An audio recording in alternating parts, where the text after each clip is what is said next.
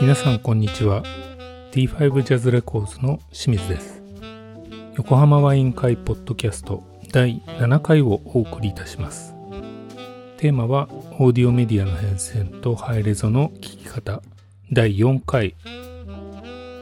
今回はハイレゾの聞き方というかハイレゾの良さや楽しみ方についてだったりまた最近流行りのストリーミングに関する話題だったりそこから派生して流行りのオンラインライブに関する話題も。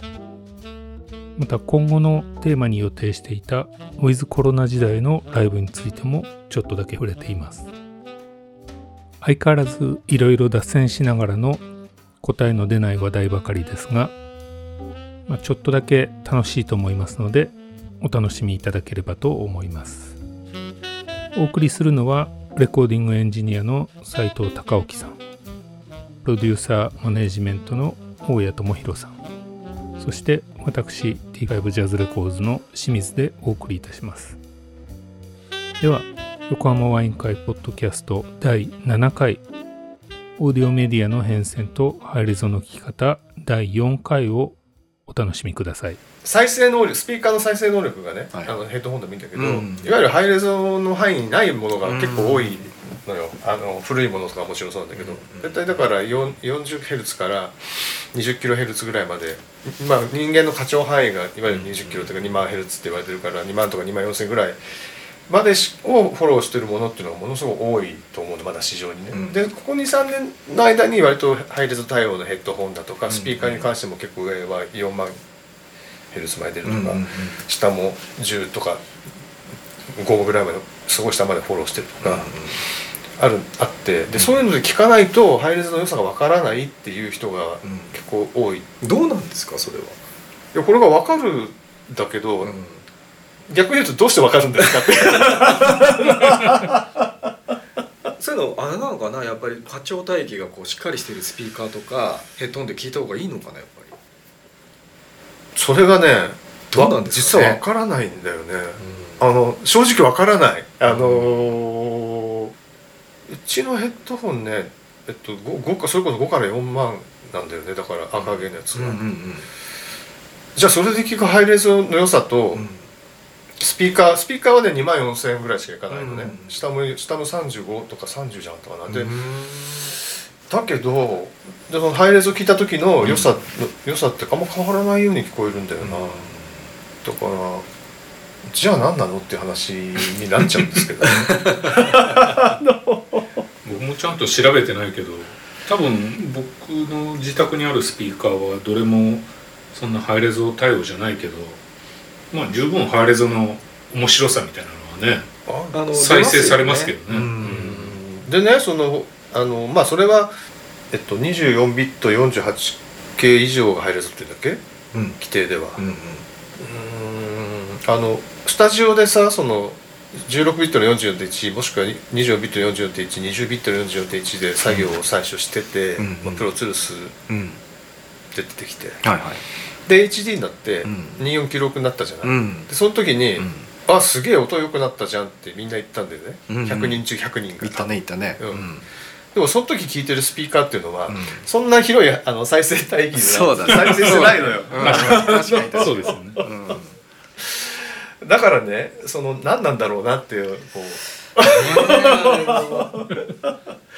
あれはもう100人中100人がいたからね、うんそうだね。うだからそれでしか楽しめないっていうのはちょっと語弊がありすぎるような。だからまあ別に上下だけじゃなくてねやっぱ真ん中の音の厚みみたいなところがねうん。全然違いますね。全然違違いますよねうんですよね。だからあの分かりやすくこう説明するためにあの数字を使ってるんだか何なんだか分かんないんですけど。まあ難しいですよね。うん。真ん中の音の厚みって言われてもそう。それはこう聞いてみないと分かんないっていうかね。うんそうなんですよね。でただやっぱハイレゾになった時にまあ SACD の時に特に言われてたかな。そのオーディオファイルの人たちの間で要するにそういうそういうハイレゾとか、まあ、ハイファイなサウンドになると、うん。いわゆるワイドレンジになると、うん。ワイドレンジになるとやっぱち当たり前なんだけど上下が聞こえるようになるってことは真ん中が聞こえなくなるってことでね。あんまり良くない楽しくないって言ってる人たちもやっぱいたんだよね。そういう人たちは割とだから DSD のいわゆる1ビットとか、うんうんうん。その PCM でどんどんどんどん上に上がっていくよりは、あのいわゆる16ビット44.1のままでよくて逆に例えばガラス CD だとか、ああの音章出た CD のあのグリーンのレベルコードとか、素材そう系ですね。いうところで追い込んでった方が面白いんだって言ってる人たちもいたんですけどね。うん。うん。これも裏腹ですよねそのワイドレンジにどんどんなると、まあ、その断片的にはすごく圧力のあるいい音だなって瞬間は思うのかもしれないけどなんか時間芸術的に聴いていくとなんか音楽つまんなくないみたいなうん。現象が起こりがちですよね。これ。がちだよねなんかねで。でもまあうん難しい。だからじゃあ入れず面白くないのかっていうと別にそういうわけでもないわけで、だからねなかなか難しいなってソースの情報量はね絶対あった方がいいですからね。あとはその再生環境が。再生環境もあった方がいいよねやっぱりね。うんあった方がいいと思いますね、ね。うんうまく作るのがねやっぱり。うん。なかなかだからどうなんだろうなっていつも思うんですけどね、まあ、最近のスピーカーとかヘッドホンはみんなやっぱりそのハイレゾ対応になってますけどね、うん。うんうん数字的にね。ね。うん。だからってじゃあそのスピーカーがす10年前のスピーカーと比べてやっぱすげえこれ名機じゃんって言われてるの聞いたことがないんだよね、なんかデジタルこうちょっとわわかんないですけどデジタルのあのノイズみたいなのあるじゃないですか。高周波高周波ノイズね。あのもちろん人間の耳にほとんど聞こえない、うん。だけどなんとなくザラザラしているだとか、うん。なんかそういうのが折り返しノイズとかっていうのかな、うんうん。それがだから再生されちゃうってことなんですか？あのーそういうちゃんとしたスピーカーだとかヘッドホンとかで聞いちゃうと。どうなんだろう。再生されてるんじゃない？ってことだよね、うん、あの SACD をやってる時結構数やってる時、ん。2000年ぐらい2000年から2004年の間でやってた時に、うん。開発の人に言われたよ。すごいノイズ出てますからって。コウモリ気絶するって言われた。ただ当時当時はねまだそこまで再生するスピーカーっていうのがなくてそれを再生するにはあのススーパーツイーターつけないとうんうんうん。あの再生しないって言われてでだからねスーパーツイーター持ってきてましたね。あの貸してくれた。あのの信濃町スタジオ時代にそういうのあったなそういえば。だからそう。なんかあのピラミッドみたいな形してるあやーつソニーの。そうですよね。SACD のなんかそのマスタリングというかマーキングというか作業する時は必ずなんかそのスピーカーでやらされてたの。ああそう。だからやっぱ上でその時ねノイズ出てますってやっぱ言ってた、はいそうなんだ、うん。あのー DSD はねかなりかなりななんつうのその波形的に大きさかなりの大きさでうんうん。出てるって言ってたよ。あ体に悪いいんじゃないかってその時の人は言ってたけどね、ピー。ってしてほしいんですけど。怖いね。でえっと、その時だから同時にパナソニックと一緒に DVD オーディオもやってて、うん。DVD オーディオの人もやっぱ言ってたような気がするんだよな、うんなるほど。個人的にはですけどやっぱりそのハイハイの、うん。ハイエンドの方のあ高周波とかっていうのはねあんまりいらないんですよね、うん。なんかこの聞く再生環境の中で、うん。うん。もちろん変わるんだろうけど、うん。なんかそこに重点を置きすぎるとなんか崩れちゃうような,、うん。なんか気がするんですよね。まあそもそも聞こえないしな。聞こえないしね。聞そんな聞こえたからっていいことあるのって個人的には思ってしまうんですけどどどどうんどどうなんだろうね、その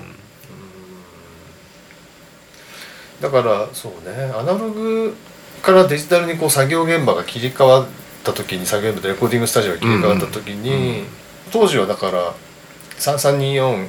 と48だったんだけど、うん。デジタルレコーダーがソニーのね。でその時やっぱりその2万 20kHz 以上は切っちゃうんだよねあれは。PCM は、うんうん。うんバサって、うん。デジタルがね、うん。それは何でかって言ったら聞こえないからと。っていう聞こえないからいらないんだっていう理由だったんだけどそうだね。そうだっまあ、今思えば本当にそれが理由なのかどうか ただ後後付けしてるだけじゃないかっていう気もするけど、うん。でまあきいらないんだっていうことでた切れてるんですけど、それエンジニアの人と話してたら、聞こえないからさ切ってるって言うんだけどさアナログの丸すマルチと比べてうん。全然音違うから、うん。聞こえないから切っていいってもんじゃねえんだよなって言ってたんだよね。うん。そのアナログはあの上はもう全部出てますね。全部出てるからね。下も上も、うん、下も上も下も、ううん。だから、まあ、そういう意味でいけばやっぱハイレゾの意味があるんだけど確かに、ただそのなんなんて言うんだろうな。難しいんですよね。じゃあアナログその時代のアナログ上から下まで全部出てますって言ったって再生環境は、あの課長範囲ぐらいまでしかフォローしてないわけで。この矛盾っていうの？ね。この矛盾はなかなかねこう説明誰か説明してっていう。どなたか教えてくださいみたいなね。ところがあるんですよね。うん。分かんないけどあのあと個人的に全然かあのハイレゾを聞く楽しむっていう意味でね、この間あのしもう今はできなくなってしまった宴会みたいのをやった時ですね。この間ってあの忘年会ですね。去年、はいはい。新年会だったかな、うんあの学生時代の後輩が来ててうん。でなんかオーディオが好きになりましたとか言って聞いてるんですけど僕の耳じゃ入りぞ分かんないんです。上の方とか全然聞こえないしって言ったんだけど、うんあの割と下の方のが分かりやすいと思うんだよね変化が、ね、確かに確かに。中域化とかそうだね。歌の歌のところとか、うんうんうん。あの例えばキックだとかそうい結う構違うからね。聞こえるところでね、うん。で上は聞こえないよ。だって俺たちもと俺なんかもう年だからさ。俺の後輩っつったって50過ぎてるわけで。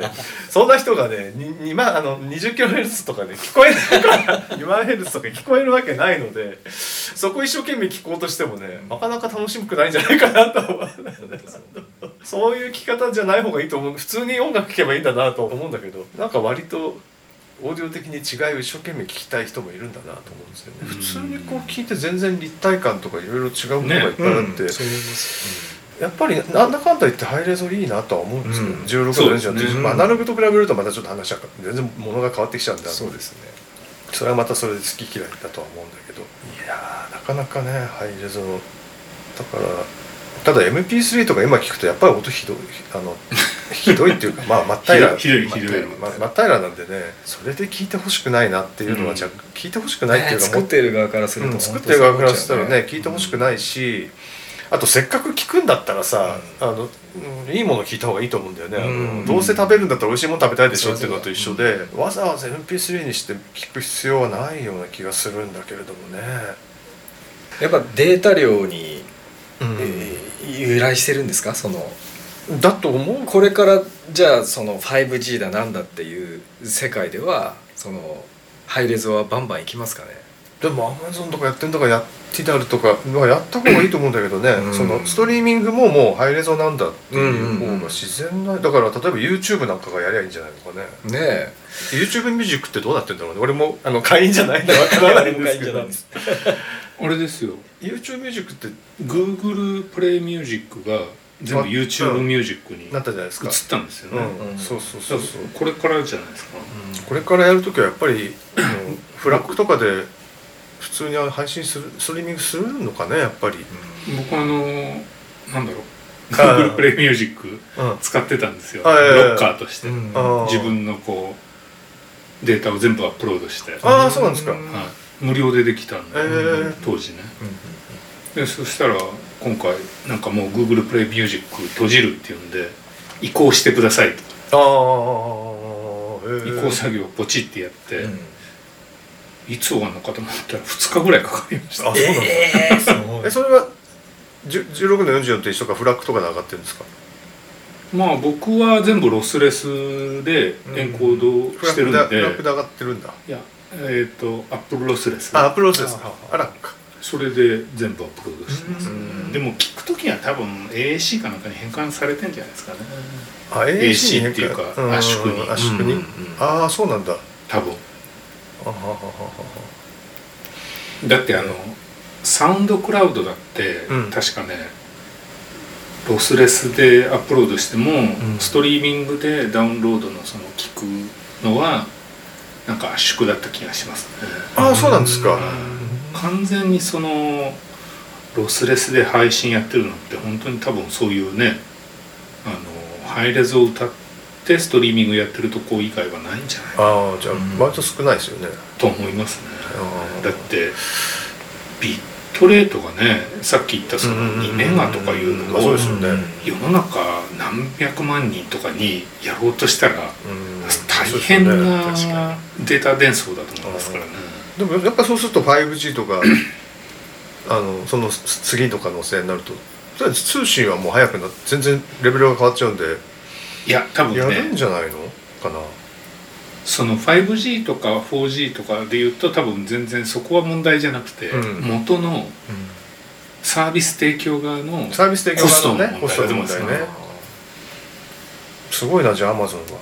ソニーもだけど、うん TDR とかもそうなん。だよ昨日あのシェアしたなあ大西純子ですか？大西純子さん、えあれ見ました？インタビュあー見てない。あ見てないですか？うん。結構ねうん。鋭いこと書いてますよ、大西さんね歯に衣着せないからね。うん、もうこれはないなと思ったってはっきり。これっていうのは？無観客配信ライブ。もう絶対やんないっつって。あまあいろんな意味で難しいですよね。もうなんか一曲終わるごとーにうんもう誰もいないじゃないですか。もうなんかがっくりみたいな。ああもう筋肉痛だけが残ったとか言ってて 結構面白いんですよ。えー。まあでもそうですよね。まあもう絶対そうそれ間違いないだろうなって僕もねそれ読んで本当思いましたよ。でも昨日のサザンオールスターズの例えばそのライブなんかはまあ有料で3600円ですけど、まあ一応なんていうんですか？そのマスコミの発表だと今朝の50万人ぐらい見てるわけですよね、うん。そうするとコスト的にはすげえ儲かったんだろうなと思うんですよね、うん。だって全国ツアーしたって15万人集めるって結構サザン規模でも大変じゃない、うん。大変っていうのはまあその別に大変じゃないけど数やんなきゃいけないわけで、うん。ちょっと数やるとお金かかるわけですよね、うん。当然のことながら、それが一発の会場で50万人が3600円払ってみましたっていう話だったらね。ものすごい儲かっちゃう話なんだけどなとは思うんですけどね。例えばえっと僕もこれ今日会った時に聞いてくるからあれですけど菊池成吉さんが名越さんっていうあの精神科医の人と晴れ豆でトークショーみたいにやってるんですよ。ずーっとね。で今回は配信だったんですね。3今回っても4月ぐらいにやったんだっけな。配信だったんですけど、その名越さんとの菊池さんのイベントっていうのは菊池さんのそのやってるパフォーマンスの中であまりお客さんが入らないものなんですよね、うん。やっぱりそういう精神科医とのトークショーなんで。で晴れ豆まで行かなきゃいけないし。でも逆にそういうのっていうのはこれ配信の方が結果良かったんじゃないかなっていう気もしないでもないんですよ、でしかもある程度お客さんが来れるんだったら、うん。まあ、その時はもうまだ渦中だったんで無無観客なんだと思うあと客入れたかな。入れたかもしれないな。でも、まあ、ある程度の客と配信ってやった方が、あのそういうマニアックなイベントにはまあ物理的にね来れない人はっていう。いいですからね、うん、気もしたんで、ネットで見まあどうかな。いいんじゃないかなとは思ったんだけど音楽のものに関してはまあとにかく音が悪いとかカメラ、まあ、カメラはねいっぱい入れて、まあ、テレビの人たちが入ればそれなりのものなんて作れるんでしょうけど。意外にでも最近ちゃんとしたやつは音は割と良くなってますよね、うんこの間ミスチルのやってたじゃないですか YouTube で。ああそうなんだ。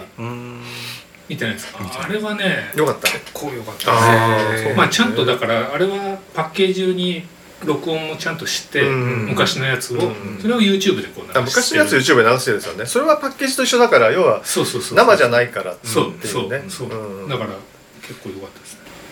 まあでもああいうのをツアーの最後にやって、自分のとこに来た人も例えば まあ何？鹿児島県でライブ見た人も、まあ、小袋なんかだってできると思うんだけど、最後に東京のライブを見るっていうね、ああいいかもしれないですね。そういうのいいような気がするんだよね、いや絶対見たいでしょうね。地方で見た人がまた最後に千秋楽最後見たいわけですよ、ね。でもちろん今まで、まあ、もちろんね、熱熱烈なファンは行くだろうけどチケット買えないじゃないいや行けない小袋とかだとさ、ですよねチケットがそもそも手に入らないからさ、それだったら3000円4000円でねね。チケットを買えて見れるんだったらね、どうせね大きいアーティストって大体作品にしようと思ってカメラ入ってるしね、うん。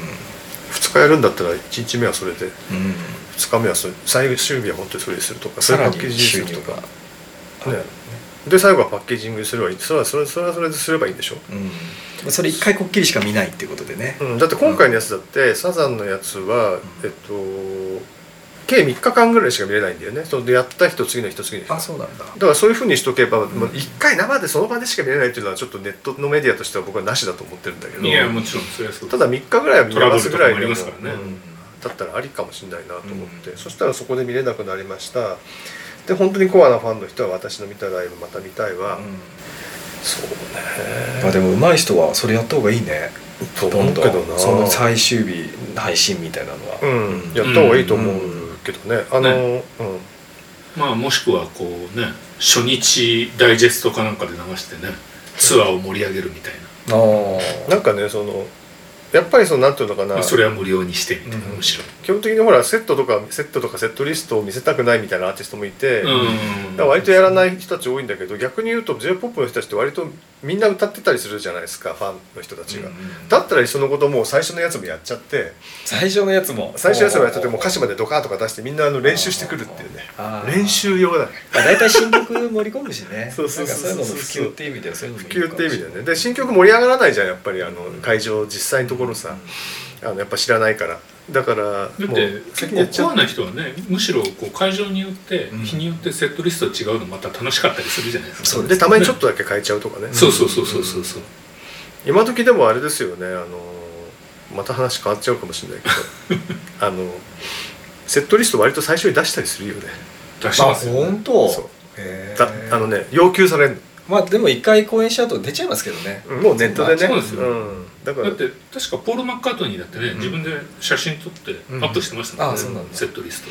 逆にだから特に名前実績のある人たち実績のある人たちは今回はこういう曲やってるんだよっていうのがもうあの客寄せになるみたいで。いや絶対そうだと思だいますからもう出しちゃうっていうのがどっちかっていうと今多いのかな。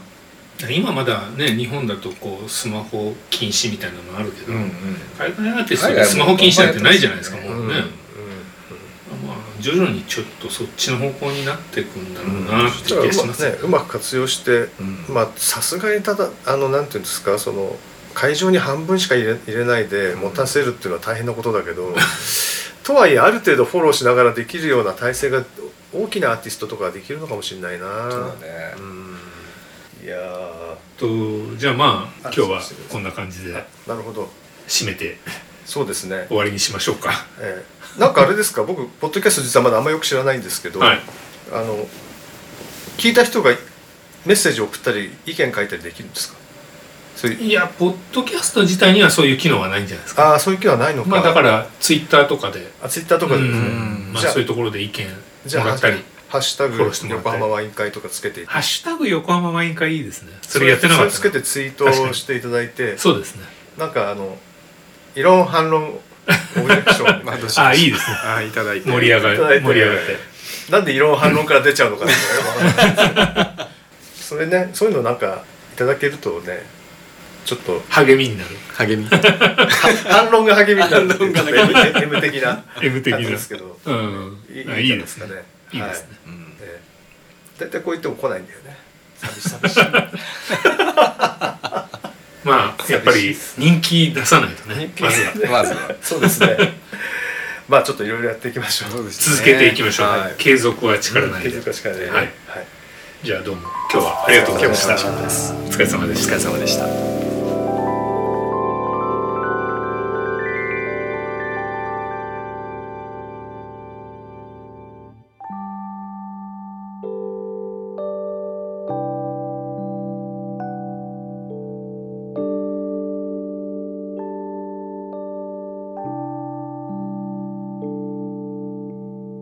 皆様楽しんでいただけましたでしょうか？今回でオーディオメディアの変遷とハイレゾの聞き方は一旦終了で、えー近日中にまた違うエピソードで公開いたしますのでぜひお楽しみに T5 ジャズレコーズがお送りしました。